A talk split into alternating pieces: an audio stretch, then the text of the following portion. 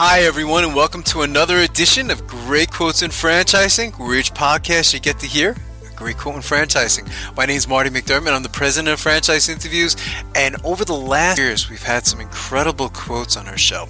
Today, you're going to get to hear uh, a clip from David Ritterling of Visiting Angels, and we had David on our show uh, quite a few years ago, and as many of you know, I usually go back and listen to the old shows and the new shows, and um, one of the questions that we frequently ask on the show is what advice would you give to an aspiring entrepreneur looking to buy a franchise? And David had a wonderful uh, analogy. And it's very short, but definitely noteworthy of making the Great Quotes and Franchising podcast. So here we go. This is David Ritterling of Visiting Angels with Great Quotes and Franchising. Really focused on behavioral aspects. And so you can learn an awful lot about a caregiver when you know the right questions to ask the bottom line is that really gets to the core of the business, being a service business. If you have top caregivers and people who are passionate themselves, that's just going to, you know, reflect on the clients and you know continue growth for the, company. Well, it, it really does, and I mean, we've got clients now that have been with us for six years of our existence, and we've also have caregivers that have been with us for six years of our existence,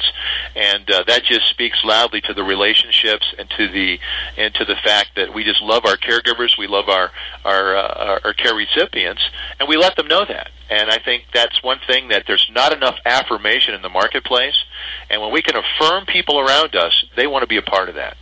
That's fantastic. What advice, David, would you give to aspiring entrepreneurs looking to buy a franchise? The majority of our listeners are aspiring entrepreneurs. Well, I, I think again, due diligence is is really important. But I think it's great to understand uh, what you're good at, what your passions are, and what drives you in a certain direction. Certainly, the profit motive is always there, but I see a lot more success with people that really believe in what they're doing. And uh, the other part that I heard earlier, I totally agree with, is that when you buy a franchise, you really want to be able to get into the boat and roll along with everyone else. You want to be able to stay in sync with the system. You want to be able to follow the instructions the franchisor tells you because they're proven.